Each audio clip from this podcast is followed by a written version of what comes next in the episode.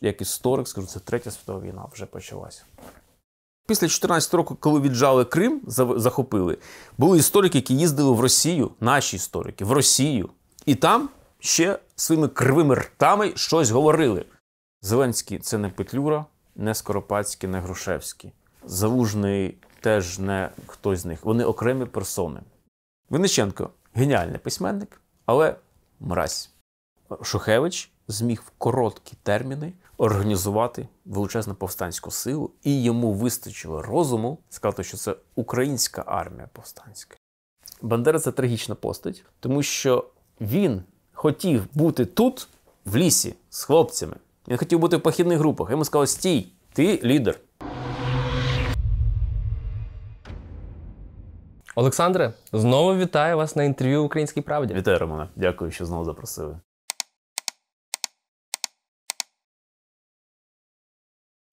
Ми з вами в попередньому інтерв'ю домовлялися знову зустрітися, тому що ми майже не поговорили про 20 століття, українське, власне, 20 століття. Так, Тоді я поспішав, а зараз я у відпустці. Клас! Тому, може, так. Давайте поговоримо про 20 століття, але перш ніж е, ми перейдемо до цього, я хочу почати з Першої світової війни. А чому я так хочу почати? Тому що Валерій Залужний у своїй останній колонці на The Economist порівняв власне поточний етап російсько-української війни із Першою світовою. Чи коректне таке порівняння, на вашу думку, як історика? Це порівняння коректне тільки в одній маленькій нішовій історії про позиційну війну. Але це порівняння зовсім не коректне по відношенню з інших історичних причин. Давайте просто розберемося, хто цю війну почав. Почали її імперії. Всі учасники були так чи інакше імперії. Навіть Франція, яка називалася Республіка, вона була імперією. Тобто це були імперії. Це були війни за зовсім іншими принципами. Чи ми можемо уявити зараз, що за одну битву можна втратити мільйон солдат? Ні, не можна. Цього просто немає. Тоді це було кілька битв, де доходило втрати з обох сторін під мільйон людей. Чи ми можемо, наприклад, уявити собі, що зараз ми, звісно, бачили Бучу Ірпінь, Ізюм, ми бачили звірства окупантів російських. Весь світ був здивований, шикований, українці, українці відняли мову. Але, наприклад, Перша світова війна, вона, вона зруйнувала всю етику. Не ця війна, не Друга світова. На Першій світовій війні почали додому відправляти фотографії на фоні трупів ворога. Ось так от. Тобто, Перша світова війна була дуже різною. І для нас вона в фільмових процесах дійсно залишається такою позиційною. Але ця позиційна війна, вона неможливо ще. Знаєте, позиційна війна на території західних наших земель, наприклад, де австрійська армія наповнена галичанами, а російська армія наповнена слобожанами надніпрянами, і де вони чують спільну мову і розуміють, що вони воюють в різних е, арміях. Такого теж зараз немає. Зараз конкретно ворог. І зараз конкретно росіян ми називаємо та? А ви скажіть, ми запікаємо. А я людина інтелігентна. Ми, ми знаємо, про що це мова. так. От, І зрозуміло, що ця війна можна прийняти в позиційності.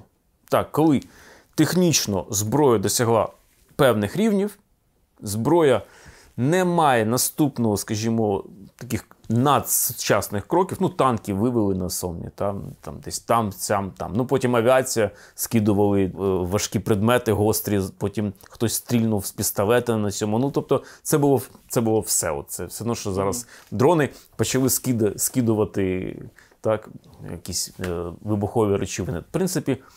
Ми не піднялися вище, ніж той самий рівень розвитку. Тому позиційність вона дійсно обумовлена багатьма факторами. Це в цьому подібність є. Але в різних інших етапах ну, такого немає. Е, Перша світова війна що це за період для України? Це період, коли наша держава е, втратила свою незалежність і знаходилася під владою двох імперій. Етнічне українське населення знаходилось під владою Австро-Угорської імперії та під владою Російської імперії. Е, державність не пропадала. Навіть була певна держава в Австро-Угорщині, було королівство Галичини та Водомерії. Королівство. Це не мала Русь в титулі просто імператора Всеросійського. Це королівство, яке існувало. Е, це герцогство Буковина, яке теж існувало як королівський край. Тобто, в принципі, навіть можна сказати, що з боку європейської історії ми були ну, васальною залежною державою Королівства Гочини та Водомерів від Австро-Угорської імперії. Але треба так, грубо кажучи, ми на нас одягнули шинель, шинелі дали багнети, ми були під імперіями. Це був дуже непростий період, тому що українці розуміли єдність етнічну, культурну, але вона була відсутня. Тому для нас це був дуже важливий період. Одночасно з тим, Перша світова війна породила процеси, які розвалили всю Європу, розвалили всі імперії, і навіть російська держава сьогодні вона гине, починаючи від тієї самої Першої світової війни. Поступово розвалюється і гниє. Запитання е, не тільки як до історика, а як до військовослужбовця. Яка зараз війна і чому саме зараз вона така? Зараз у нас третя світова війна. І це абсолютно маємо всі е, до цього факти. Так, дійсно, хтось каже, що це не третя світова війна, що ми наближаємося до неї. Безперечно, після Першої світової війни створюється Ліга націй, яка намагається унеможливити Другу світову війну. Друга світова війна ще не закінчилася, як вже в планах народилася Організація Об'єднаних Націй, яка намагається зупинити третю світову. І все можливо потім договори, конвенції, пакти, все, що заключалося після Другої світової війни, і цей величезний майданчик ООН. Це все, що було унеможливити Третю світову війну.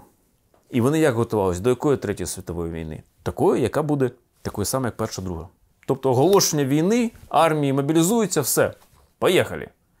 Але Третя світова війна підійшла зовсім інакше. Вона підійшла гібридною, вона підійшла у вигляді російсько-української війни. Зараз задіяні всі економіки світу в цій війні. Так чи інакше, ми відбилися на всіх. Навіть на якихось африканських державах чи південноамериканських. Ми усюди відбилися. Ми відбилися на всіх політичних системах світу.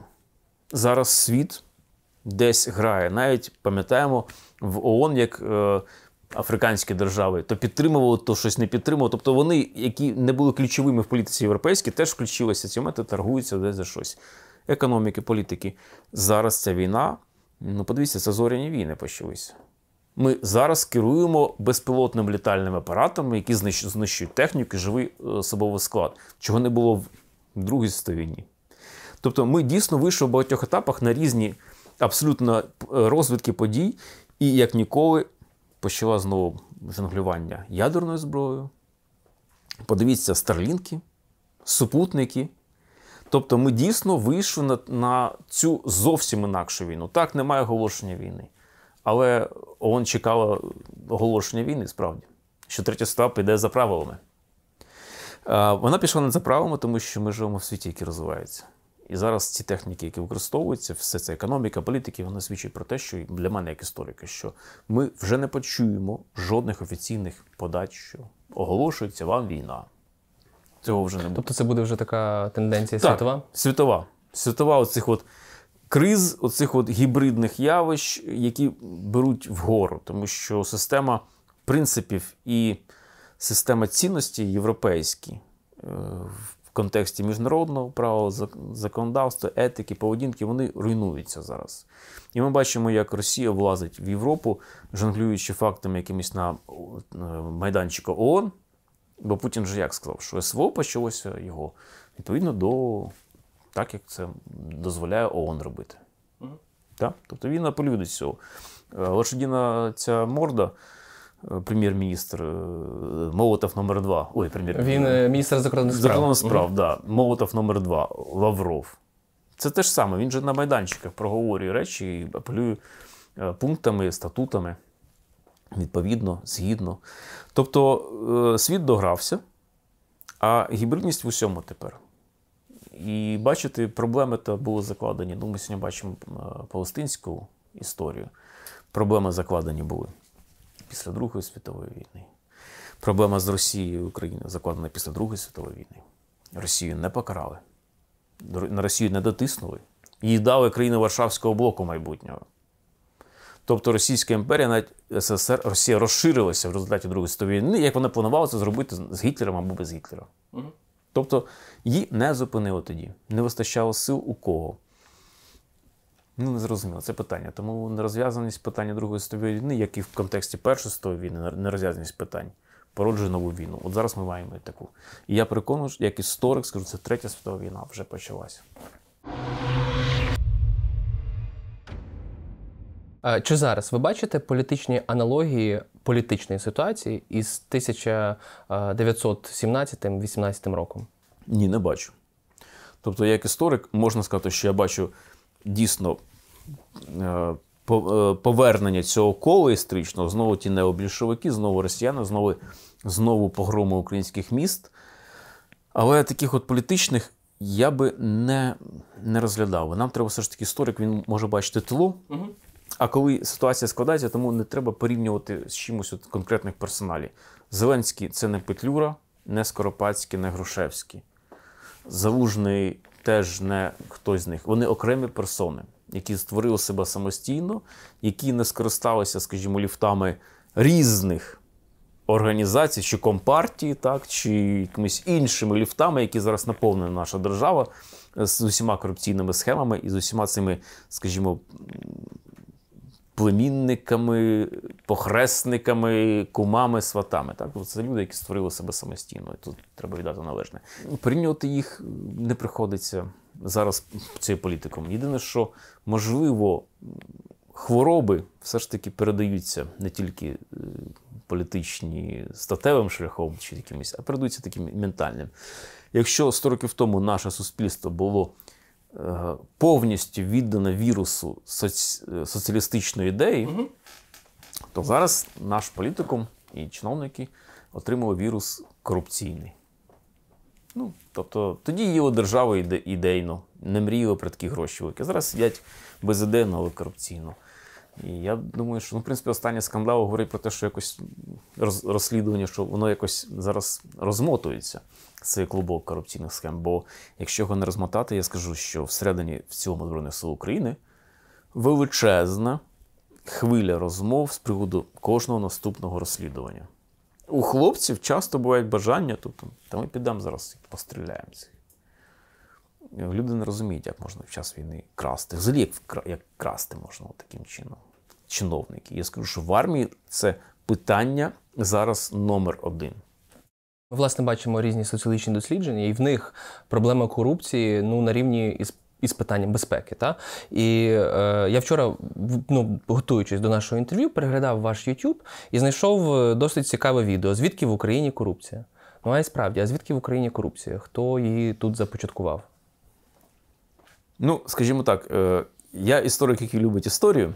Я люблю підтримувати деякі хороші міфи, деякі погані міфи розвінчувати. Корупція. Е, Є такий фактор в середньовіччі, як корупція. Це нормальне явище. Але коли, наприклад, у нас були князі чи потім королі, то все було гірше, тому що вся влада належить династу, монарху. Ну і відповідно вся казна. Так. І відповідно, якщо ти хочеш щось вкрасти десь, то ти крадеш у монарха, а він Богом даним. Немає такого поняття, як держави. Є династії, є території їхнього управління, яке дано їм Богом. Тобто це для середньовіччя закон. Тому монарх може мати одну корону, дві корони, три, скільки він успадкує. І всі, хто крадуть у нього, це люди, які є не те, що грішниками в церкві, це є люди, які просто крадуть безпосередньо у монарха. Проте інша ситуація опинилася з приходом монголів сюди, які повністю підкорили собі те, що потім буде називатися Московським царством. Монголи прийшли і привели величезну кількість китайських бюрократів, які записував себе, бо монголи взяли апарат цей, перетягнули. Так, так. Китайці е, все записували, все фіксували. Монголи з ними працювали, їм- їм було зручні. Знаєте, як інколи зручні італійські інженери, чи швейцарські е, охоронці, так, чи шотландські стрільці. Китайці були зручними бюрократами. Але в Китаї була система така, що навпаки, чиновникам зарплату не платили. Все, що тобі принесуть, це твоє. І тому в Китаї структура корупції це була просто банальна структура твоєї заробітної плати. Угу. Тобі принесли, ти записав щось. Не принесли, я зайнятий.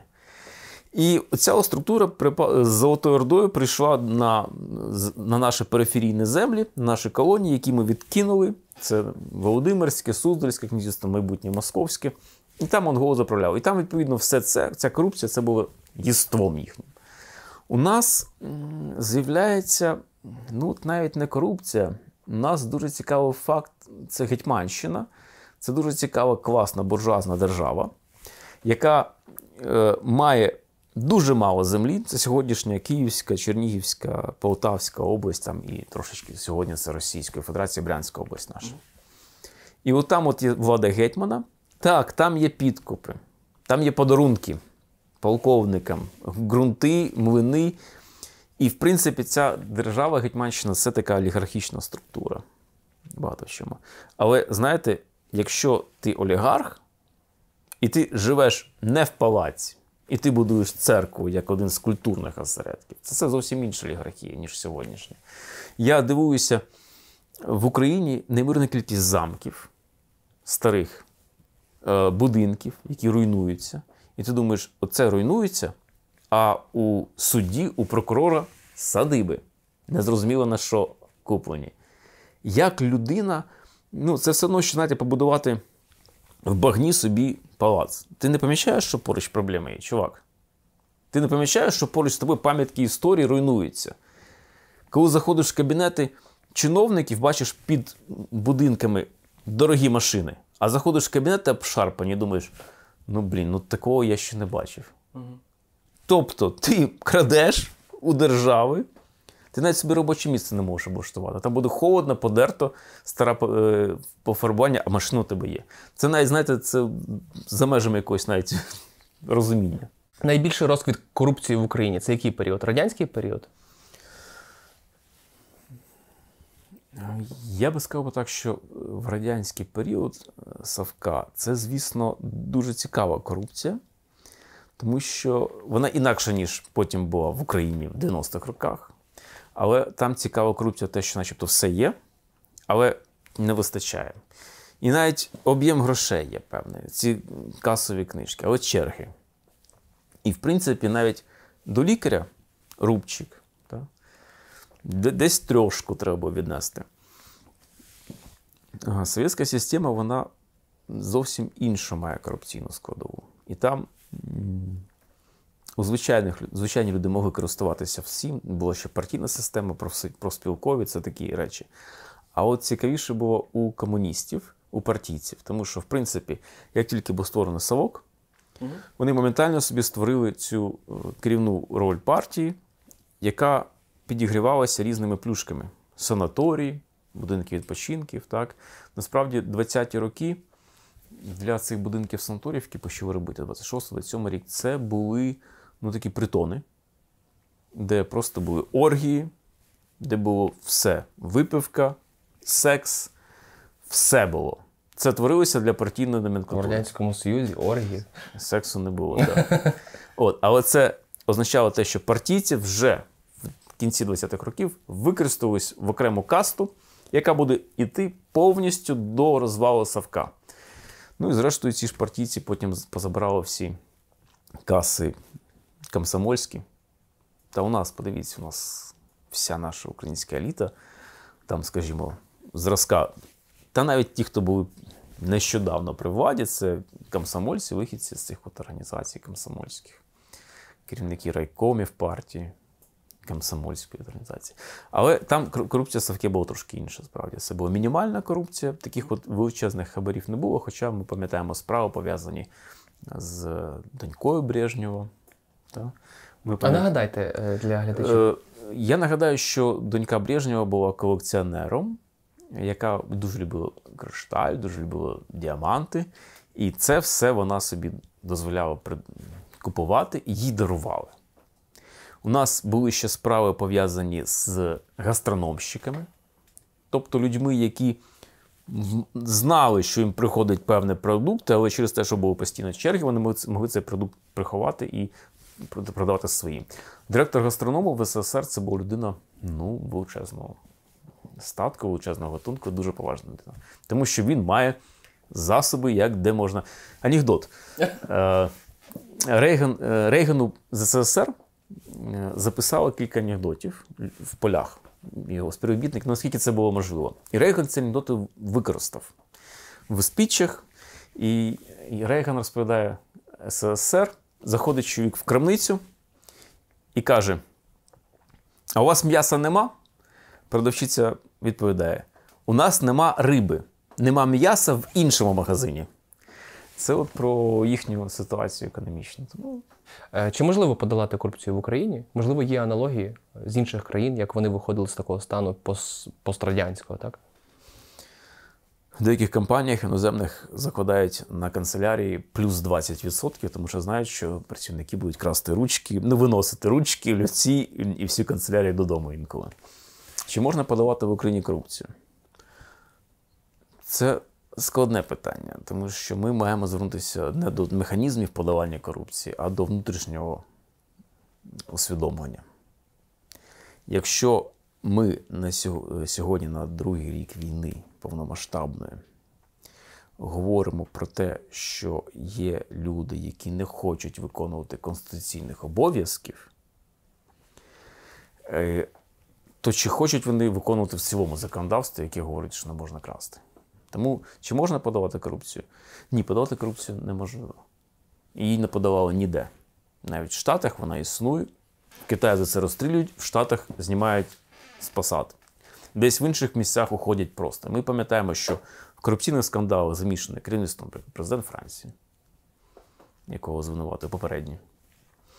Звинувачують королів, короля Іспанії звинувачують попереднього. Звинувачують всіх. Тобто вона є таким, от, на превеликий жаль, елементом цього життя. Але зменшити її, її треба зменшити. Бо якщо буде продовжуватися така корупція, то ми з вами просто-напросто опинимося, хто в еміграції, хто в таборах. І ця корупція нам демонструє, знаєте, і, і 100 років тому була корупція в Українській Народній Республіці. І були масові просто крадіжки грошей, або передавання грошей на якісь справи, і що на інші справи. Ми можемо її дуже зменшити. Але нам би солідарність би в суспільстві трошки підтягнути. Повертаємось до історії. Так. Е, Чи сьогодні відбувається війна за історією? Так, воно відбувається. І ця війна, по-перше, вона програна Україною була дуже давно. Програна е, зараз, тобто зараз це партизанські загони, які почали діяти і зараз достатньо потужно діють. Е, Війну ми історично програли якісь, ну, грубо кажучи, так, уявляємо, собі, наприклад, це війна, громадянська війна в Сполучених Штатах. І от залишився один штат. Оце десь те, що ми мали на, на нашу от ситуацію в Україні. Чому вона була програна не до кінця, але на 90% програли? Чому? Я вже цю тезу говорив приватно, скажу, що до повномасштабки я, як кандидат історичних наук, який працює в Академії наук з там, понад 10-літнім стажем роботи, з 10 книжками, отримував зарплату, щоб дати тоді ще трьом своїм дітям і дружині по 23 гривні на день. Ну, щоб дітка сіла, дитинка сіла маршрутку, заплатила за проїзд туди і назад по 10. Бо пільги ж багатодітним сім'ям в маршрутках не діють. Або діють е, краще, знаєте, не втрачати гідність моїм дітям, ніж це от слухати від якогось жлоба, що вже пільговики є. Я по ОБД ніколи не їжджу, тому що з 15-го року. Я, тому що я знаю, що це жлоб мені скаже. Як мої діти їздили на палац дітей 13 на заняття, і маршруточники просто на, на там, де діти чекають маршрутку, виходять взимку, там, восьма вечора, чекають на маршрутку, маршрутки просто не зупиняються. Залізуть діти. Це інша історія. Е, Як мені було на 23 гривні на день кожному жити? Це, взагалі та, Це важко, правда? дуже. Тому що роблять історики? Вони займаються ЗНО підготовкою. Вони займаються грантами, грантовими історіями, де треба відпрацювати на іншу державу. І все це створюється таке, що начебто історик працює не на історію своєї власної країни. Але були мерзотники, е, величезна кількість, так як називають зараз, росіян. Ви запікаєте? Е, Та, які їздили на конференції в Росію до повномасштабки. Тобто ми говоримо про те, що після 14 року, коли віджали Крим, захопили, були історики, які їздили в Росію, наші історики, в Росію. І там ще своїми кривими ртами щось говорили, створювали подушку. Все хорошо, наука немає війни. І ці пі***ци зараз сидять в інституціях національного рівня. Окей. Хто це? Це п'ята колона. П'яту колону видно відразу. Той, хто каже, ми з Росії, ми з партії любителів Путіна. Цих відразу видно. А ці приховані миші, які сидять і зараз сидять і щось потякують мені. А вони вам щось потякують? Потякують, звісно. Ну, бо вони потякують. Розумієте, ті люди, які писали статті в Росію після 2014 року, у тебе державу розділили, створили ДНР, ЛНР, так звані, забрали Крим, а ти пишеш статтю зараза в Росію, демонструючи тим, що війни немає. І звісно, що Кацапи першим справою, що зробили, вони сказали: от хороші історики, Київська хунта, да. Питання. Е, ті, скажімо так, поодинокі загони, які намагаються якось воювати з Росією на історичному фронті, які втрати ми їм завдаємо на цьому фронті? Чи були такі втрати? Це дуже круто, тому що якраз, наприклад, україномовні сегменти в соцмережах дійсно призвели до цікавих рішень, наприклад, того ж самого Ютубу чи інших платформ, які просто-напросто викреслили рашку свого життя. Ми знаємо, що зараз е, росіяни користуються цими VPN, да, якимись, там, Так, так, так. щоб зайти щось створити. Що було? По-перше, діяти проти них дуже важко. Знаєте, е, кожна е, бздунь, яка летить на вентилятор, вважає себе Дон Кіхотом. Да? І начебто летить на млиниць, вітряки. Е, З росіянами говорити важко, тому що вони живуть в пропаганді. Росіянам розповідати історію важко, тому що у них от є певні такі фікси. Ти йому скажеш, Петр, Петр Пер перший це гамно. Каже, да як це так? Вся історія обірвалася. Катерина II невелика. Вся історія обірвалася, бо у нього є такі стандартні, дуже е, такі от якорі. А нашому скажеш, Мазепа був неправий. А ну, може, в якихось ну, питанні. Це от різниця.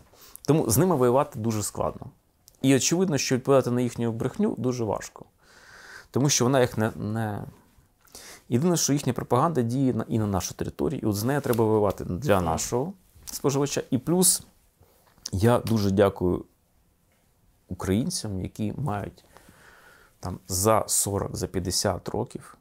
Я дивлюся своїх глядачів, читаю їхні коментарі, я дивлюся на їх вік. Я скажу, що я дуже вдячний людям, які почали досліджувати і не соромляться казати, що я цього не знав, не знала. Нас цього не вчили. Я їх дуже люблю. Тобто історична деокупація відбувається. Так. Питання тоді таке: ви згадали людей, які по суті підігрували росіянам на історичному фронті. Чи є в них прізвище? Чи ви готові їх називати? Е, Звісно, що прізвище є, тому що в паспорті завжди є ім'я по батькові прізвище. Е, Чи готовий я називати?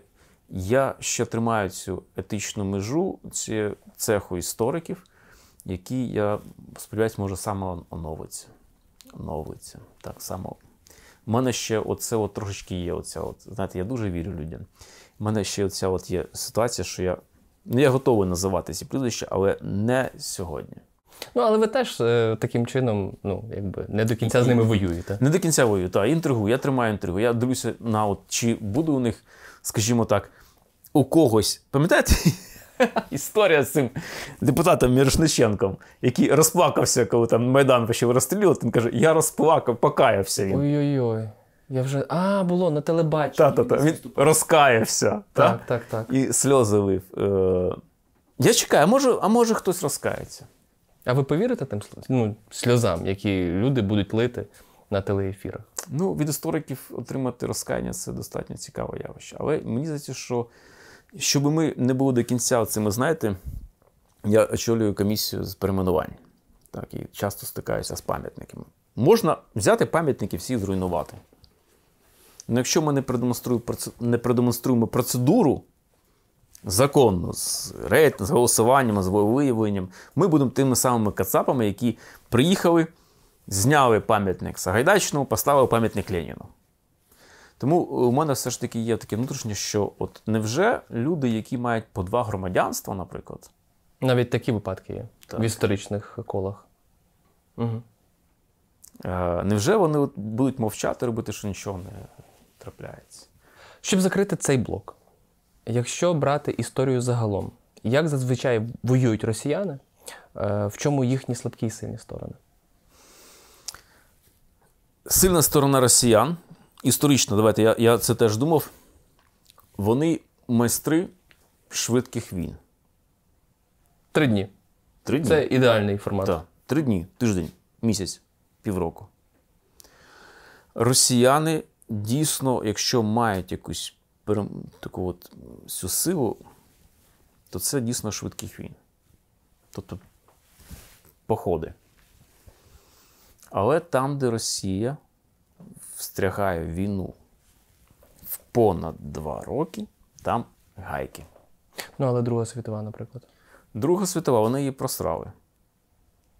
Ну, Поясніть. Гітлер гнав їх до Москви, до, до Лінграда, Курск. Гнав, поки ті не отримав допомоги. Тобто без західної допомоги. Польщу то вони взяли, Фінляндію то вони змогли відхапати, навіть втративши там півмільйона втрат. Швидко вміють. Де там раз починається. І це другий момент. Слабка сторона російської армії. Якщо вони встрягають в довгу війну, їм необхідна життєво необхідна допомога. І вони зараз її отримують від е, Кореї, Північна Корея Північної і Іран, Іран. і Китай. без допомоги або швидка, швидка війна, бо техніка застаріла. Ну, у них немає технологічних спром... Зараз вони розвивають дійсно, купляють фотоапарат, не знаю, пральні машинки, щось чіпи витягують. Але вся російська армія завжди базувалась на генералах-ідіотах, самодурах, які скажуть, вперед, ребята. Комбат, мене не калишить. Ти виконуєш. На самодурах, на гарматному м'ясі і на завалах техніки. Най буде старої, але техніки. Їх багато. Ну і ресурси. Але це все в першому валі воно знищується. І якщо ми проаналізуємо Перша світова війна, гей-гей! На захід порвалось, потім окопалося все, видихлися. Їм треба поміч. Їм треба Друга світова. Польща, Фінляндія. Оголошуємо про анексії. Все. Потім, як німці дали всю цю і без ленд-лізу нічого. Просто нічого. Кримська війна, де вони здалися, вони не могли протягнути і трьох років. 1853-56 рік. Підписали капітуляцію, вивели Чорноморський флот, його не існує, все. Вони не здатні воювати довго. В чому сильна сторона їхня? Сильна в тому, що багато людей. Ресурс і до сьогодні він Ресурс. так працює, так? Да. Я, знаєте, що ресурс тисячу років, що дві тисячі років, при усіх розкладах людина це найпотужніший ресурс. І для них найдешевший. Безкоштовний. Перейдемо до України. 17-18 рік, період Центральної Ради. Що це за період взагалі для нас? Це період дуже складний для розуміння в школах, навіть складний, для, для всіх складний. Існує українська, українська нація, український народ, який розкиданий між двох імперій австрійською та російською. В Росії приходить зміна влада, влади. Монарх Микола II, який взяв на себе відповідальність за війну, уходить під тиском людей. Для російської історії виглядає так, що це була російська революція. Нам було дуже важко і важливо пояснити, що ей, те, що було в Санкт-Петербурзі, це окрема історія. Все 19 століття, початок 20 століття тут існували еліти провідні, які штовхали, пробуджували народ. Не дивлячись на те, що вони були замкнуті в величезні закони, які починаючи від закони там, про мову, та, Валуївські е, циркуляри і емські укази, закінчуючи там просто свободою переміщення. Черта сідості, між іншим. І тут виникає українська революція. І нам було дуже важко, я пам'ятаю, 90-ті роки 2000 пояснити, що я хоч і малий був, ну, пам'ятаєте змагання, російська революція, 17 рік. Всі ж кажуть про російську революцію. Распутін, цар, водка, е, Росія горить. Ні, це у них горіло одне в Фінляндії інше, в Білорусі третє, в азійських країнах четверте. У нас була своя революція, яка мала свої підґрунтя. В 19 столітті еліти наші шторхали і народжували. Ті еліти, які затрималися в дворянстві, в першу чергу. Ті нащадки козацьких родин. Скоропадські, Міклашевські, там, Мілорадовичі, Косачі. І всі всі ці люди, які мали ресурси, які пройшли через горна. Хоча, звісно, довгий час наші письменники казали, що ці козацькі родини, які вийшли в дворянство, це зрадники. Ну, звісно, з боку комуністичної ідеології, під, якими, під якою прогнулася вся наша література у X столітті, це зрадники. Е, і тут виникає ця от квітка яс- ясновельможної Гетьманщини розквітає на наших землях. Ще квітка цього золотого лева розквітають. Всі розуміють спільність походження, що розділені.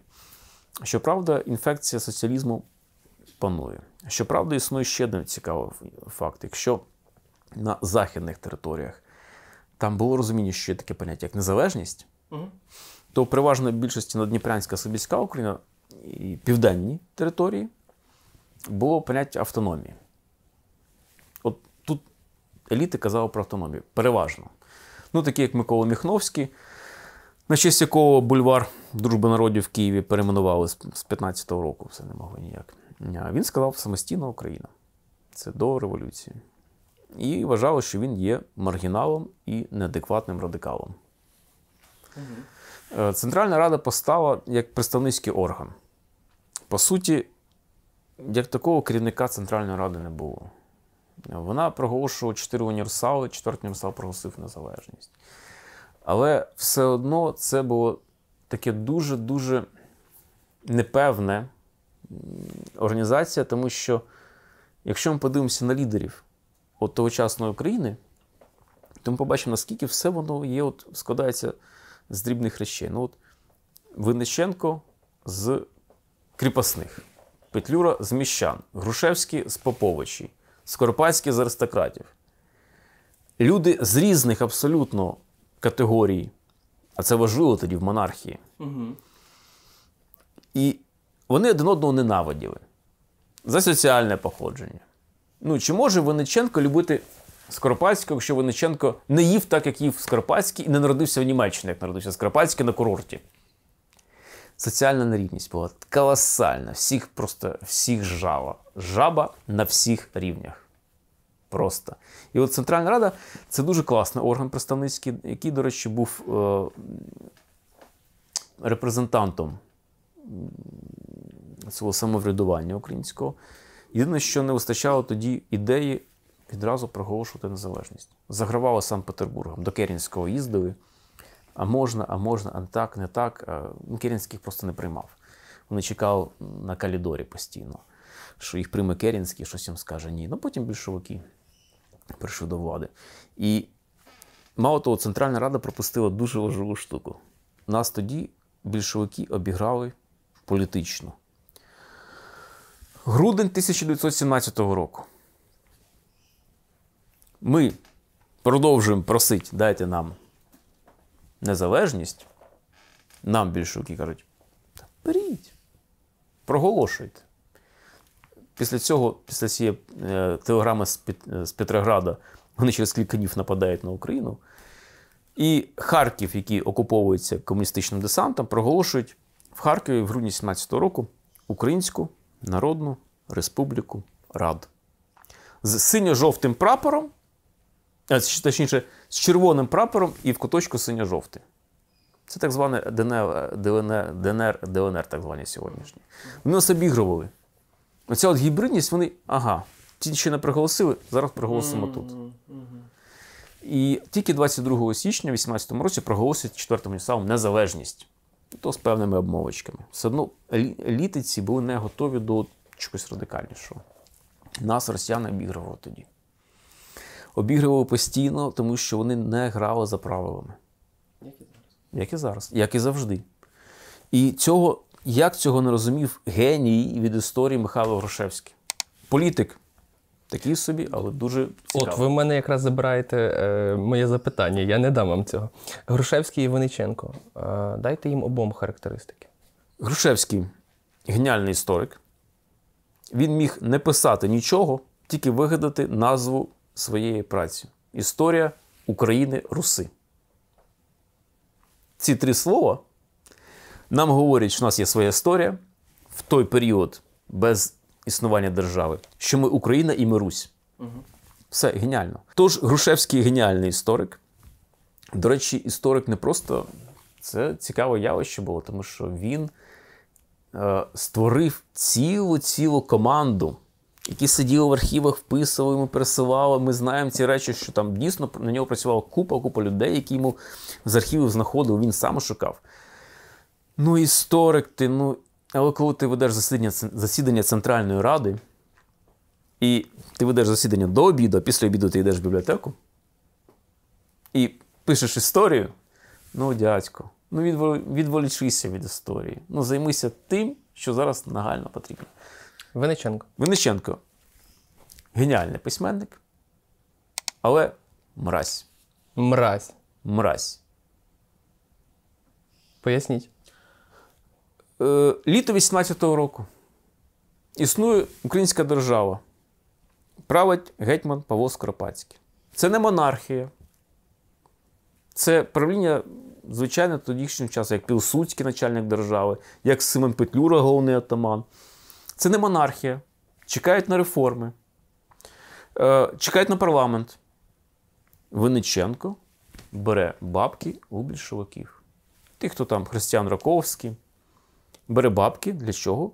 Для створення повстання антигетьманського. Чувак. Як зараз кажуть, чел. Ти розумієш, про що ти? Ти береш бабки росіян? Так, ти не любиш Скоропадського. Так, ти е, відчуваєш, що повертається поміщицьке володіння, як економічні зони об'єднані. Бо не можна виноградник розділити на сім сімей. Не можна поле, яке має якусь одну економічну культуру, розділити на 50 людей. Бо це економічні е, створені майданчики, як у нас е, в 91-му році. Були колхози мільйонники. Да? Потім раз, їх порозділили. Потім розпаювали все, воно зникла економіка. Не можна було. Е, Вениченка бере бабки у росіян. Мало того. Тобто письменник. Так, один з лідерів національних. Але це мені здається, у цієї категорії істориків, які писали в Росію, їздили на конференцію після 2014 року. Вениченко потім виїжджає і доживає в Міці. За які гроші? Тому що він публікувався в СССР. Він отримує авторські гонорари з СССР за свої твори. Е, не тільки Максим Горький вмів поїздити і пожити за рахунок, так? От от питання. Знаєте, тут же ж людину може, треба оцінювати е, з іншої. Тобто людина може бути генієм, але злим генієм. Я хочу запитати вас про гетьманат Скоропадського 18-го року. Е, що, Чи це була взагалі повноцінна держава? Так, це була повноцінна держава. Е, в союзі з країнами, які гуртувалися навколо Німеччини в Першій світовій війні. Це Австрія, Туреччина, Болгарія. Це була повноцінна держава з усіх, е, скажімо, і юридичних міжнародних факторів, тому що вона мала представництво за кордоном, її визнавали три десятка інших держав, була своя валюта, свої закони. Тобто, все це була повноцінна держава вже новітнього типу, як ми сьогодні маємо державу. Так, це був союз військовий, тут стояла, знаходилась чужа армія. Кілька чужих армій. Німецька, австрійська. Так. Одночасно, якби у нас не було гетьманату Скоропадського, наша б революція українська була б сірою. Ну, от ви згадайте, революція. Люди ходять в одностроях, там ці френчі, ці, можливо, українського е, строю, військовий одяг, форма. Але вона була б сірою. Доба Скоропадського дала оцих от людей в шикарних в шикарних одностроях. Доба Скоропадського, сам Скоропадський, який сидить з цими. Угу. Та? в цій шапці гетьманській. Це ж та ілюстрація, що це Україна. Ми би з вами потонули би. Знаєте, е, я переконаний, що ми зараз подивимося фотографії, наприклад, Білоруської Народної Республіки очільники, будуть ті самі люди. Хтось в військовому, хтось в світському. А Скоропадський і додав цих вільне казацтво, чорні запорожці. Це люди, які відновлювали еліт... естетику України. Якби не було Скоропадського, його держава, українська держава, то ми б були б сірою, просто революційною державою. Питання, чому ця держава не протрималася року? Сім з половиною місяців існувала держава Петра е, Павла Скоропадського. Навіть хотіли в Києві метро запустити. Я не кажу про навчальні заклади, про мільйони наклади, наклади підручних українських, про там, 140 гімназій українських, не кажу про Національний банк, Національний музей, Національну оперу, Національну бібліотеку, Академію наук. Багато що зробили. Багато факторів.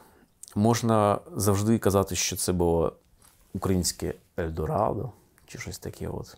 Але були і негативні моменти. Величезна соціальна нерівність, е, величезні політичні конфігурації, які не подобалися, скажімо, людям, які ще нещодавно думали про автономію, а стали думати про незалежність. Ця держава могла б утриматися, якби нас підтримав би Захід. На жаль, Захід не бачив незалежною ні Українську державу Скоропадську, ні Українську Народну Республіку. Нікого не бачив незалежною. Єдиний варіант могла Західноукраїнська Народна Республіка, в принципі, зіграти роль провідної ключової території, яку б визнали. Тому що це колишнє королівство, Галичини та Водомерія. Бо Західно, Західноукраїнська Народна Республіка повстала не на порожньому місці, на етнічному. Вона постала конкретно в кордонах існуючого королівства, яке визнавалося як одна з складових імперій, як Угорське королівство, так, як польське. І нас не підтримали союзники. Е, і тут справа в іншому, що не українська держава не витримала, не витримала в цілому визвольні змагання. Питання, до речі, ми ж сьогодні воюємо в тому числі завдяки тому, що Захід нам допомагає, Захід нас визнає. Але от е, в часи якраз 18-го року Англія, Франція не визнає Україну як державу. Чому так? Чому? Не визнає. Чому? Не визнає, тому що їхнім союзником була Росія, Російська імперія.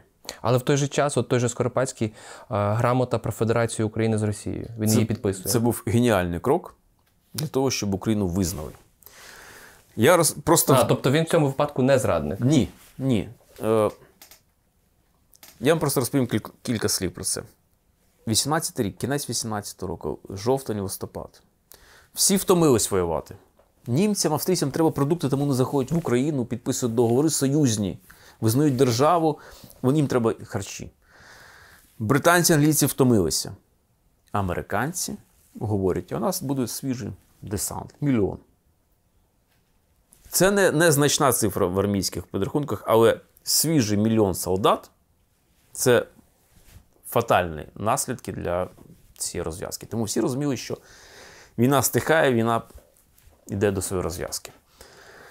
Це і Скоропадський розумів. До речі, коли Скоропадський став гетьманом, тут е, запрошення Української Народної Республіки вже за Брест-Литовським договором були німці. Скоропадський відразу там є таке дуже цікаве явище. Скоропадський почав перемовини з країнами Антанти, очевидно, е, з Англією і Францією. Там щось пішло не так, але коли Скоропадський прийшов до влади, ну від собі, Скоропадський, який з 14 року воює з німцями, тут йому треба, щоб німці були союзниками, стали його. Є в цьому момент. З приводу Федерації, Скоропадський розуміє, що Німеччина вже там починається революція. Зараз німецькі війська знімуться, підуть. Є більшовики. Е, Дипломати Скоропадського відразу йдуть в посольство Антанти, Британії, Англії. Вони слухають, що ви про Україну скажете? Ті кажуть, нема такої держави. Ми кажемо, ну так незалежність же є. Нема. Є Російська імперія. У нас з ними союзні договори. У Англії, Франції. І Скоропадський підписує цей, цю федерацію з думками, що зараз він підпише федерацію з Росії, якої не існує. Бо це була федерація не з більшовицької Росії. Іншої Росії не існувало. Тобто, так, були зони там пов'язані з Денікіним, з Колчаком. Ці всі історії ми пам'ятаємо. Але тієї Російської імперії не було. Все одно, що зараз підписати федерацію з СССР і е, запросити, наприклад, ядерне озброєння. Десь у когось. Ну, тобто, це було, але трошки це історія розтягнута, це було коротше. Скоропадський підписує федерацію з неіснуючою державою, щоб включилися міжнародні договори Англії і Франції, а англійські і французькі вже війська були десь тут поруч. Вони скоро в Одесу заходили через порти. І ситуація дуже була непроста. Скоропадський пішов на цей крок, і, по суті, не вистачило підняв повстання проти нього в час цієї грамоти. Скоропадський сам пише, що вже ситуацію не контролював, тому що в Німеччині революція почалася, війська почали відходити. Треба своїх військ німці не дало створити. Там буквально було кілька десятків тисяч. І Скоропадський підписує грамоту про те, щоб він став учасником договору з того Англія, Франція, Росія. Росії нема, а є Україна, яка федерація з якоюсь Росією, якої не існує, щоб французькі англійські війська зайшли проти більшовиків, які почали моментально, як тільки повстання чинив Петлюра. На хвилі повстання, наприклад, відразу з Слобожанщини заходять більшовики. Теж під синьо-жовтими прапорами, теж під червоними прапорами. Така от почалася історія. Ну, не вийшло. Не вийшло. Чому Скоропадський воргував із Петлюрою? Дві фігури страшенно важливі для України, і які, ну, по суті, мали би бути по одну сторону барикад. Як так сталося, що і в'язниця була, і ну, страшна, страшні конфлікти? Е, Роман, якщо зараз скажу, запитаю: от заходить Ярослав Мудо, скільки йому років? Е, загалом зараз? Та я вже не скажу. Ні, ну якщо ви зайде, як ви уявляєте себе Ярослав Мудо, скільки йому років? Я думаю, що так 40 десь. Так. А зайде, наприклад, е, Володимир Великий, скільки йому років зараз? Е, я думаю, що ми 50. Так, так. Якщо скажу, що зайшов князь Новорозький Ярослав Мудрий, якому 10 років, ми цього не уявляємо. Я до чого, що ми завжди уявляємо цих людей за образом їхньої максимальної пікової значимості. Угу. А ось Скоропадський, 1917 рік це один Скоропадський. 18 рік це другий Скоропадський, а в еміграції це третій Скоропадський. І в еміграції це третій Скоропадський в 20-х роках, і в 40-х роках це інший Скоропадський, який витягує з концтаборів і Бандеру, і Мальника. І Петлюра до Української революції це одна людина. В 17-му році це зовсім інша людина. В 18-му, 19-му це третя, четверта людина. Той період таких от подій, які змінювалися з частотою, там буквально не знаю, що буде наступного тижня. Вони всі еволюціонували. І вони були різні, абсолютно. Безперечно, що до Скоропадського була нелюбов у багатьох, тому що Скоропадський це аристократ. Це людина, яка не знала бідності. Це людина, для якої були можливі всі освіти. Для нього був відкритий світ. У нього були маєтки, у нього були статки, гроші. Перше, що зробили е, директорія, коли чинили повстання, це конфіскація маєтків Скоропадського. Угу. Ну, до речі, Скоропадський відпустив Петлюру, він тримав Петлюру в ув'язненні. Потім під чесне слово відпустив. Що не буде повстання піднімати. Підняв. Ну, от, от навіть на рівні домовленості, знаєте, це все одно, що от зараз е, Росія каже в ООН, типу, ми не ведемо війну. Ну, ну не можна було. Не були готові. Знаєте, це той самий елемент, коли Мазепа е, почав повстання проти Петра. Ну от не вистачило ще буквально 20-30 років, щоб була спільно об'єднана еліта. Щоб закрити цей блок. Чому модерний політичний проєкт Україна не відбувся в повній мірі якраз от після Першої світової війни? Нас не знали. Нас не знали просто. І цю, цей, цю помилку ми повторюємо зараз. Ви зауважте справу в Ізраїлі. Моментально весь світ відкрив очі.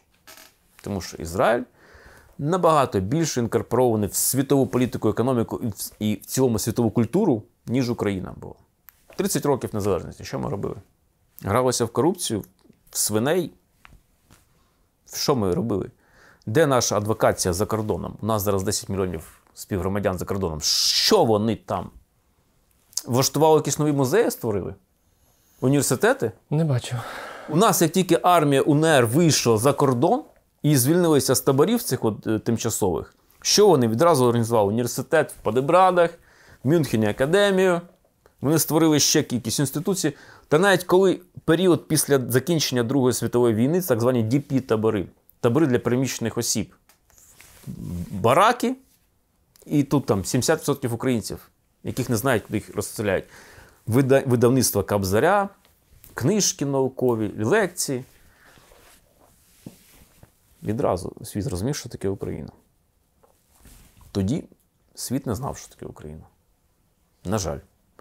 Бо французи нас до 91-го року називали Малою Русь. До 91-го? До 91-го. До 1991 року. Ну так, ну не УССР, так, ну, Мала Русь. Вони нас не знали. І вони і зараз, по суті, нас, ми розуміємо, хотіли злити. Ну, щоб. Ну, десь там три дні, справді. Ну, з честю, з гідністю там хтось постить. Поляки зброю відразу. 24 лютого нам дали. Але ж всі бачите, яка була? Така, ну, подивимося. Тому що вони не знали, ми не були інкорпоровані, не були включені в їхні культурні процеси. Життя одного українця не дорівнює життя одного француза. Життя, можливо, сотні українців дорівнює життя одного громадянина Сполучених Штатів України, е, Америки за їхнім сприйняттям. Ми не були, на жаль, продемонстровані в світі в Європі. І зараз ця помилка продовжується майже 10 мільйонів людей, які можуть говорити, що таке Україна. Мені мої підписники пишуть: пане Олександре, така ситуація не буде говорити місто Євро, Євросоюз. От ми тут живемо там з 90-х років, і коли почалась повномасштабка, ми виходимо щонеділі на двогодинний мітинг чи суботи. І каже: зараз виходять ті самі люди, які приїхали в ту Німеччину, грубо кажучи, в 90-х роках. А переселенцям вже ну, нема часу. Ви сказали, що Скоропадський допоміг е, Бандері і Мельнику із концтаборів вийти? А розкажіть, я просто перший раз чую цю історію. Вибачте, що я її Ну, не знаю, але це цікаво. Е, З Мельником історія така. Він там обидва керівника Організації українських націоналістів, двох крил, які розійшлися.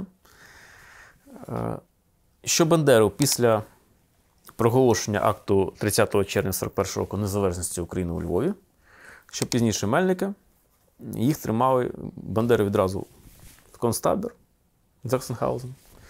З Мельником трошечки обережніше, бо він був е, фігурою ну, серйознішою, політичною. Зрештою, це ще старий вояк. А отак чи інакше вони були під арештом обидва в різних умовах. Скоропадський користувався, скажімо так, політичним авторитетом серед німців. Хоча перед початком Другої світової Скоропадський відправив сина Данила Гетьманича в Британію. Бо він розумів, що Німеччина почне війну, і він не хотів бути на, на стороні знову агресора. Він відправив Данила в Британію сина. Данила, який потім там створив е, в Британії організацію величезну Союз британців, Союз українців Великої Британії, який прийняв величезну кількість вояків Галичини дивізії. Угу. І Скоропадський, користуючись своїм впливом, пішов на е, спільні розмови з німецьким керівництвом і домігся того, що Бандеру і Мельника звільнили. Потім Скоропадський вже намагався, щоб вони втрьох зустрілися. Але неприязнь цієї конфігурації Мельник Бандера. е, Ну, такої розмови так і не відбулося. Е, Я пам'ят... я був знайомий з донькою Оленою, з донькою Павла Скоропадського, Олена Павлівна Скоропадська. І вона казала, що ну, по розповідях, по-перше, вона тоді була вже майже дорослою, вже було шлюбного віку, вона перша шлюб була мала. І вона розповідала, що Скоропадський дуже хотів, щоб вони всі втрьох зійшлися. Хто був проти? От Скоропадський був за, Двоє були проти. Бандера був за, Мельник був за, але втрьох ні. Е, добре, що таке ОУН? Організація українських націоналістів. Це цікаве явище, тому що е, після поразки визвольних змагань наша територія України знову розділена між кількома країнами. Більша частина це СССР, так звана створена квазі-республіка УССР. Ну, це все одно, що ЛНР, ДНР сьогоднішня майже. Там. Потім частина більша, ще велика під Польщею. І потім це Румунія та Чехословаччина. Тому ми були розділені наші етнічні кордони. Ці вояки української армії, які брали участь в визвольних змаганнях, звісно, що вони могли залишитися на території України в межах Польщі або виїхати за кордон. І тому багато вояків було або за кордоном, або на території України, але під Польщею. Не кажу що під окупованою Польщею, тому що ця частина Польщі відійшла полякам за домовленістю. Ну, теж таке явище було. І там, за кордоном, полковник Євген Коновалець, який пішов в розріз з в цілому всім емігрантським рухом, і він був долучений до замаху на Пілсудського з яким українці разом воювали проти більшовиків. Пілсудський, який врятував українську армію. Замах не вдав на Пілсудського. Коновалось пішов просто спротив до, скажімо так, партії Петлюри, до інших. І він каже, що нам треба своє, нам треба не зупинятися. Треба радикалізувати дії. Створюється Українська військова організація УВО, яка об'єднання ветеранів. Це перше. Петлюр е, Коновалець був дуже харизматичною персоною. І навіть є історія, як його підсилали вбити, і він своїх вбивць замовляв. Його підсилали вбити самі ж українці. Це теж були політичні ігри. І він замовляв своїх вбивців, він не ставив потім його. Що значить замовляв? Розмовою. Ага. Харизмат він їх просто пояснював свою діяльність, що він, як він. Тобто, це була дійсно така персона цікава. І створюється ця організація ветеранів. Але одночасно з цим вже підростає молоде покоління дітей, які, батьки яких воювали в визвольних змаганнях. І Коновалець створює інший проект Організацію українських націоналістів ОУН. ОУН це вже такий, як начебто, інший проєкт, який має вже в себе включати не тільки ветеранів, але й молодь. Тим паче нагадаю, що хтось за кордоном, а хтось на території України західних наших земель, але під Польщею. І створюється таким чином організація українських націоналістів. Після вбивства Коновальця ця організація мала, вже мала кілька лідерів. І Коновалець ще передбачав, він казав, що слухайте, ми старі вояки, але ж ви чітко маєте усвідомити, що буде молодняк, угу. який в певний період подумає, що ми з вами щось програли, що ми старі. І каже, йому кажуть, навіщо ти там підганяєш, це буде розкіл. Коновалець сказав: не бійтесь цього, це нормальне явище. Е, так і виник конфлікт Мельника із Бандерою? Так. Це те, що передбачав Коновалець, і він, е, в принципі, Коновалець розумів, що це відбудеться. Е, після вбивства Коновальця стає ну, другою людиною після Коновальця був полковник Андрій Мельник. Вони з Коновальцем були родичами, одружені на двох сестрах. так. І безперечно, що Коновалець як соратник, Мельник як соратник Коновальця, як людина вже старшого віку, як полковник, як учасник визвольних змагань. І тут радикальний Бандера, який каже, та які домовленості. І, в принципі, в 30-х роках, е, в переддень Другої світової війни і в часи Другої світової війни, в 40-ві, всі розуміли, що в результаті глобального конфлікту можна народити українську державу. І були ті, які казали так, що треба допомагати, і нас визнають. А інші радикальні казали, що ні, треба самим. Нас визнають не тому, що ми українці, і ми допомагаємо. Нас визнають тому, що ми воюємо за свою державу. В принципі, це було два таких крила, які мали різну політику. Е, німці одночасно, скажу, вони маніпулювали і тими, і тими? І тими, і тими. Чому совєтська армія зайшла в Польщу 17 вересня 39-го року, а не 1 вересня, як німецьке. Ну тому що кажуть, Сталін дуже хитренько це прорахував, що вони начебто будуть звільняти. Ага. І Гітлер. Йосип Вісаріонович, так ви ж обіцяли разом.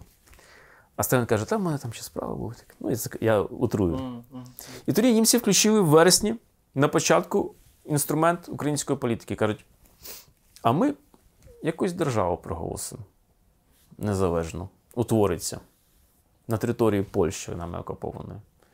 І Сталін зрозумів, що німці починають гратися в історію, що вони там дадуть незалежність Україні. Тому німецькі е, совєтські війська моментально зайшли. Е, Бандера з'їв Мельника? Ні, вони один одного. Це цікаво, я ще чи з'їв. По-перше, Бандера та його хлопці визнали Мельника, мельниківців, Скоропадського гетьманців, петлюрівців, унерівців е, ворогами, і всіх їх приговорили до смертної страти. Красавчики. Так. Тобто організація сказала, всі інші мають бути піддані атентату, тобто політично мотивованому вбивству. Ну, воно якось так потім зам'ялося все. Але ситуація була дуже складна. Карпатська Україна 38 і 39 рік. Що це таке? Е, Територія України незначна, Закарпаття знаходилося в складі Чехословацької держави. Як, е, а, е, і по віднош- по відношенню до інших всіх територій України, як Буковина під Румунією, під Остар- більша частина під Польщею, західні території, на Закарпатті було найкраще українцям в політичному і в культурному моменті. Вони, в принципі, там себе почували добре. І поготів е, словацька адміністрація давала можливості чи Чехословаччина, там, Чехія, Словаччина, да, ми були під словацькою територією, давала можливість до автономії культурної і навіть багато в чому політичної. В 38-му році складається передумови того, що ця політична автономія, яку нам давали, давали, проросла в березні 39-го року, коли за тихою згодою Гітлера, ну це всі там були моменти розклади, коли відбуваються заходи військ там в Чехословаччину, е, розподіл Чехословаччини починається.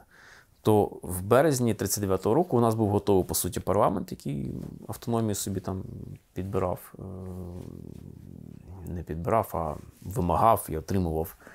То в 39-му році, в середині березня, проголошується незалежність Карпатської України. І це був колосальний ляпас для Сталіна, тому що десь проголошується українська держава. У нього УССР є. Це був ляпас. Через те, що Сталін, начебто, обходив цю ситуацію з німцями, розподіл європейських впливів, то звісно, що коли проголосили незалежну Україну, Карпатську Україну, з апеляцією того, що це є початок відродження української незалежності, то це був ляпас. Е, Очевидно, що ми колись дізнаємося, коли ми, ну, ми, українські історики, будемо в московських архівах після нашої перемоги розбирати все, що там пов'язано, мгм. те, що закрите. Може, ми дізнаємося конкретніше роль Сталіна в 39-му році, але так чи інакше, тоді Гітлер не пішов на те, щоб залишити Закарпаття в складі Карпатської України, віддав це Угорщині. Угорці окупували нас. Але це був феноменальний процес, пов'язаний з тим, що українська державність, яка навіть була під окупаціями, завжди була готова для відро- відродження держави. Де тільки, знаєте, пішов по швах, Шпаринка. Шпаринка, да, і все. Будь-які можливості. Власне, хочу вас запитати, що сталося 30 червня 41-го року у Львові?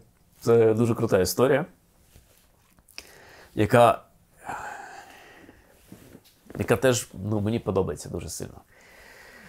Це історія, коли Совєти відступали від військ свого союзника Німеччини.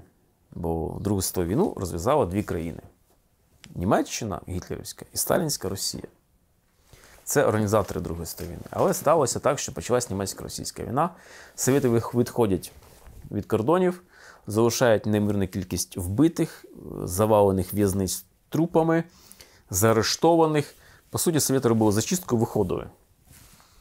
28 червня вони вже вийшли зі Львова. У Львові люди не виходили на вулиці, бо боялися, що ще чекісти повернуться. 30 червня, 5 ранку, починає там 4-5 ранку починає захід німецьких військ. І з німецькими військами йдуть оунівці, бандерівці. Ну, от теж знову таки Бандера, Ярослав Стецько. Це були пацани по 20 років.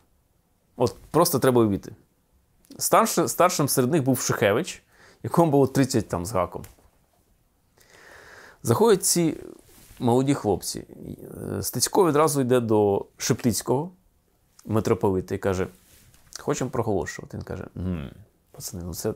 Ну і Стецько трошечки надурив тоді Шептицького, сказав, що, все домовлено. Але тільки зайшла, зайшли німці у Львів, проголошення не відбувається, тому що відразу всі побачили, що тілами, понівіченими росіянами завалені всі в'язниці. У людей шок.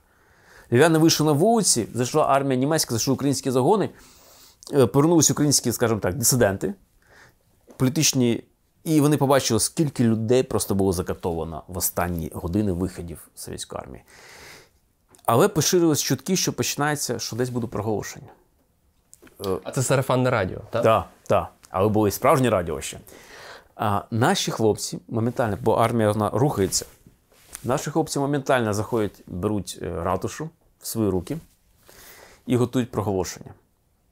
Це проголошення казало, десь в третій годині буде щось там. О 8 годині вечора, 20, 20 годині почалося дія. Е, Зрозуміло, що на передовій частини не було ніякої адміністрації німецької. Були якісь певні уповноважені. Серед них був професор Кох, який е, довгий час мешкав у Львові, знав українську мову, і були якісь офіцери. І от там, де ми сьогодні бачимо копальню кави у Львові на площі Ратуші, там є балкончик. За популярним викладом історичним там на балконі вийшов Стецько, почав проголошувати незалежність України. Ну, насправді воно було трошки інакше, бо він е, спочатку проголосився всередині. Треба було в цю зайти крамничку. Це будинок, який був викоплений для просвіти. Це колишнє володіння Потоцьке, здається. Треба було зайти на другий поверх, там невеличкий зал на 70-80 людей. Там Стецько почав спочатку вислухали, що там від Шептицького приїхав представник, потім там тара-ля, сиділи німці. Стецько зачитує потім. І зрозуміло, що в залі хтось крикнув Хай Гітлер, слава Україні, хтось слава Україні, хтось Хай Гітлер. Німці, які там були присутні офіцери, вони подумали, о, вітають їх. І теж Хай Гітлер, хтось слава Україні, а Кох, який знав українську мову, сидів від німців.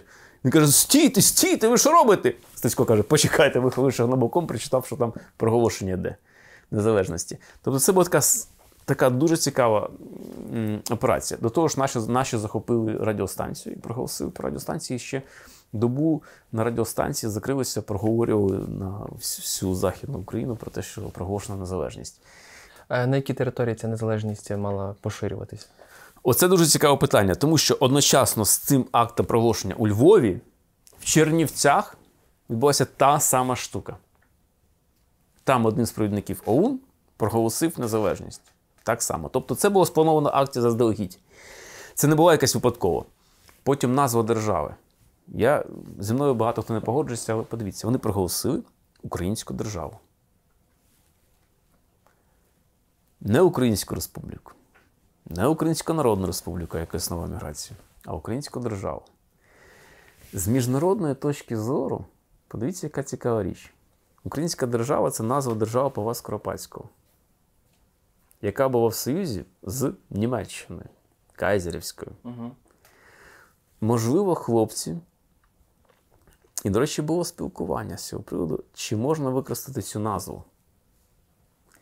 І від Скоропадського було явище про те, що цю назву можна використати. По суті, вони відновили державу, яка була колись в союзі з Німеччиною Угу. в 18-му році. Яка територія? Територія охоплення радіо було. Через два місяці, через два місяці в Америці дізнається в серпні, тільки 30-го, 41-го року. Дізнається про існування цієї проголошення.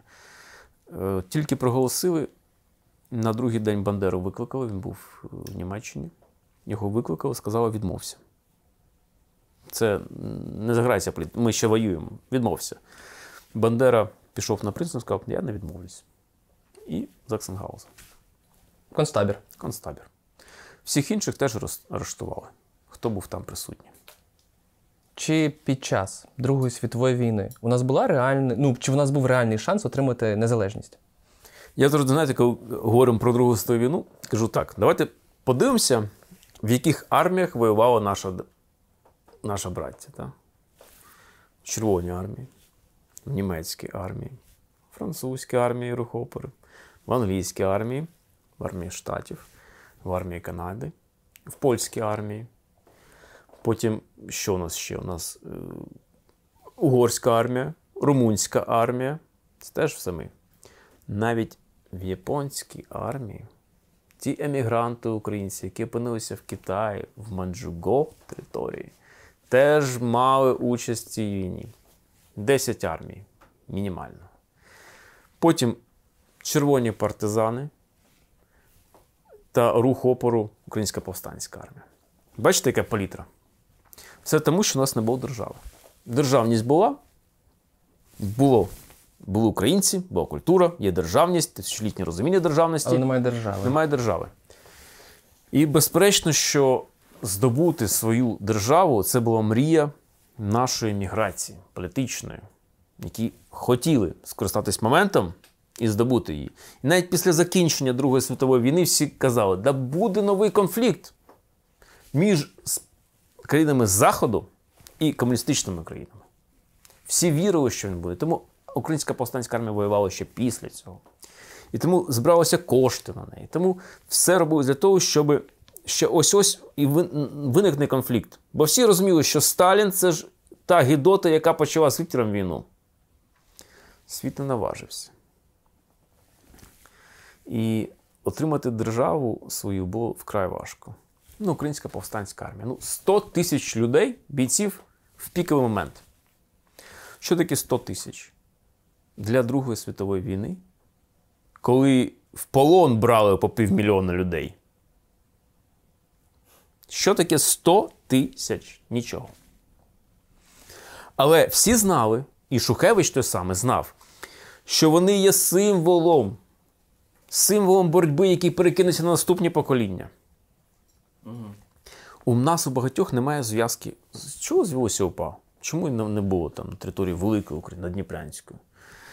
Ми з вами опинилися, коли після е, поразки Української революції наша територія опинилася більше під СРСР, де армія е, вийшла, але народився рух атаманів. Це, до речі, таке цікаве явище. Розумієте, цікаво, що ми з вами і навіть під час визвольних змагань не, не багато б шансів мали отримати державу. Тому що українське село, яке повернулося дуже багато вояків, які казали, ну нам би землю, соціальне питання вирішити.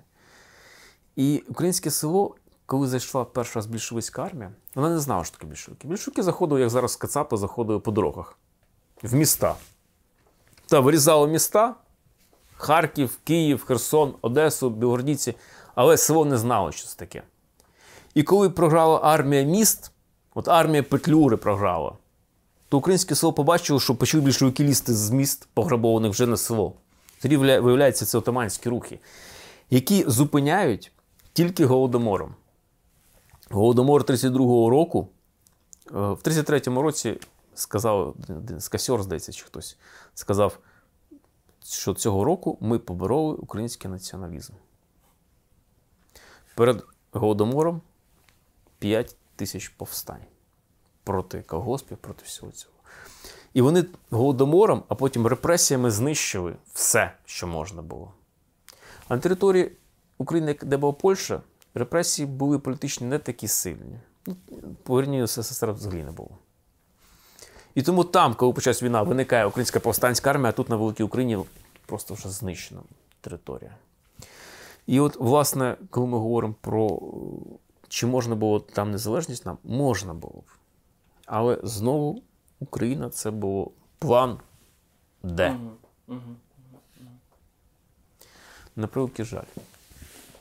Щоб поставити крапку в цьому блоці, треба насправді сказати про Романа Шухевича.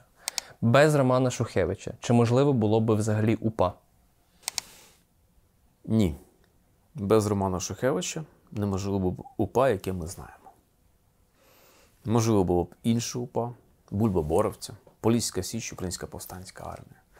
Можливо б інші організації, і до Романа Шухевича, по суті, весь е, визвольний рух це рух опору. Він складався з багатьох різних організацій. Так, оунівці Бандерівського крила мали найпотужнішу.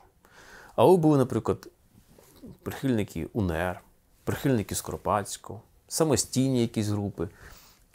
Шухевич зміг в короткі терміни організувати величезну повстанську силу, і йому вистачило розуму сказати, що це українська армія повстанська, не армія організації. І так вони себе позиціонували, що це рух опору нацизму і комунізму на території України. І Шухевич цьому був генієм. По-перше, і провідник, і самостійний лідер харизмат величезний.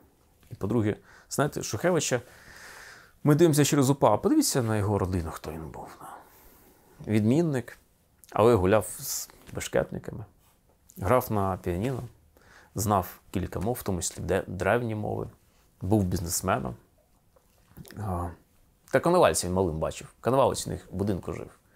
Його дід Володимир Шухевич це той, хто збирав цей фольклор, на основі якого ми побачили твір тіні забутих предків.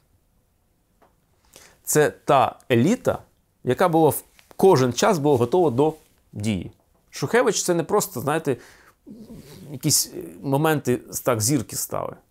Шухевич був з тієї родини, яка завжди проростала і завжди була готова творити незалежність. От це явище, знаєте, нам часто не вистачало цих от еліт. Без Шухевича Бандера був би таким сильним? Бандера це, розумієте, це був дійсно як іспанська банде, бандера, прапор. прапор та. Бандера це трагічна постать, тому що він хотів бути тут, в лісі, з хлопцями. Він хотів бути в похідних групах. Йому сказали: стій, ти лідер. І по суті, Бандера, Бан- з Бандери зробили лідера вже його середовище, не пустили його працювати в полі, а він рвався. І зрозуміло, що Бандера це дуже сильно переживав, що от він став постаті, яка не може працювати напряму. Він би хотів бути разом з Шухевичем і там керувати. Але йому сказали, ні, ти лідер, ти маєш бути тут. І взагалі це дуже цікаві постаті, що Бандера, що Шухевич. І треба віддати належне, що ці люди вони йшли до кінця. Тобто ніяких компромісів вони не мали. Е, Хто був найкращим політиком в історії України? Е, Це питання стосується ХХ століття, очевидно, тому що перед цим це були правителі, вони не були, вони були політиками від народження. Скажіть прізвище. Це цікаво. Це цікаво. Я може назву. Знову ти повторюся, знову Скоропадського назвати. Окей? Ну, але давайте пограємо. Я хотів би бачити, що найромантичнішим політиком, найромантичнішим я би назвав би Миколу Плавіка, останнього президента Української Народної Республіки в екзилі, який приїхав до Кравчука і віддав йому клейноди президента УНР. І на наступний день Кравчук загубив десь прапор, а початку клейноди передав на зберігання. Е, Оце такий у нас момент. Ми не змогли зійтися в 90-х роках. Еміграція, Україна, яка існувала з цим проєктом СССР, який був. Хто найбільш недооцінена персона в українській історії? В українській історії в цілому. Ну, тут можна, звісно, сказати, низку діячів. Можливо, з нових, отак, це Данило Скоропадський, син гетьмана Скоропадського. Він е, не батько, але він людина, яка, яку вбили, першими вбили совєти е, перед вбивством Бандери. Бо Данило Скоропадський зміг бодай наблизитись до об'єднання України за кордоном. Я не хочу говорити зараз про князів, про гетьманів, от про ця ключова персона, яку просто яка випала. Бо ми всіх знаємо, ми спогастався. Мельник, Бандера, Скорпатський, Шухевич, ми Коновалось, ми їх знаємо. А ось ця людина випала. А вона, цей гетьманич Данило Скоропадський, він відійшов від батьківської трошечки шляху, і він намагався підняти всю еміграцію. Будуємо Україну для всіх і з усіма. Але його вбили кегібісти. І останнє. Путінська пропаганда говорить, що Україну придумав Ленін. Ярослав Грицак каже, що Шевченко придумав Україну, а Франко придумав українців. Е, що скаже Алфьоров? Хто придумав Україну? Ну, мамонти. Ні, слухайте, я, чесно кажучи, не граюся в ці речі, хто придумав Україну, тому що для мене це е, від Путіна, що від Путіна чути про Леніна, що від Грицака про Шевченка. Я не хочу вірити ні одному, ні іншому. До одного ставлю з повагою, не до Грицака. Але слухайте, е, ця історія шукати от в 20-19 столітті Україну це бздура. Тому що, вибачте, Україну, значить, хтось придумав в 19 столітті, а Московію придумали в 16 столітті. Е, справа інакше. Є державність, яка є тяглістю історичних подій процесів. Наші початки державності української це 4-5 століття нашої ери. Ми існували в різних формах держави. Ми змінювали назви у нас змінювалися часто еліти. Ми мали різні форми. Безперечно, що Шевченко більше говорив про Україну. Ну і Хмельницький казав про Україну. Чому не Хмельницький? Вся біда всіх істориків сучасних в одному. Це круто знаєш свій період, а ліворуч-праворуч пропадаєш. Круто, коли, знаєте, я за своє життя, та, Романе, я думаю, що за наше з вами життя, ми з вами чули таку фразу: ось народилася українська політична нація. Е, та Е, Помаранчева революція, політична нація народилася. Потім е, 14 14 рік рік. революція, політична нація народилася. 22 рік політична нація народилася. Да перестаньте. Ну не грайтеся в політику. Що ви говорите? А ще ж був 91 рік, коли політична нація народилася. Тому е, дуже просто все. Е, слухайте, у нас з вами велика глибока історія. Вимірювати, ходити з е, чуючим пристроєм і міряти цим лінійкою, де народилася Україна, це не так просто. Про це ми поговоримо іншого разу. дякую вам.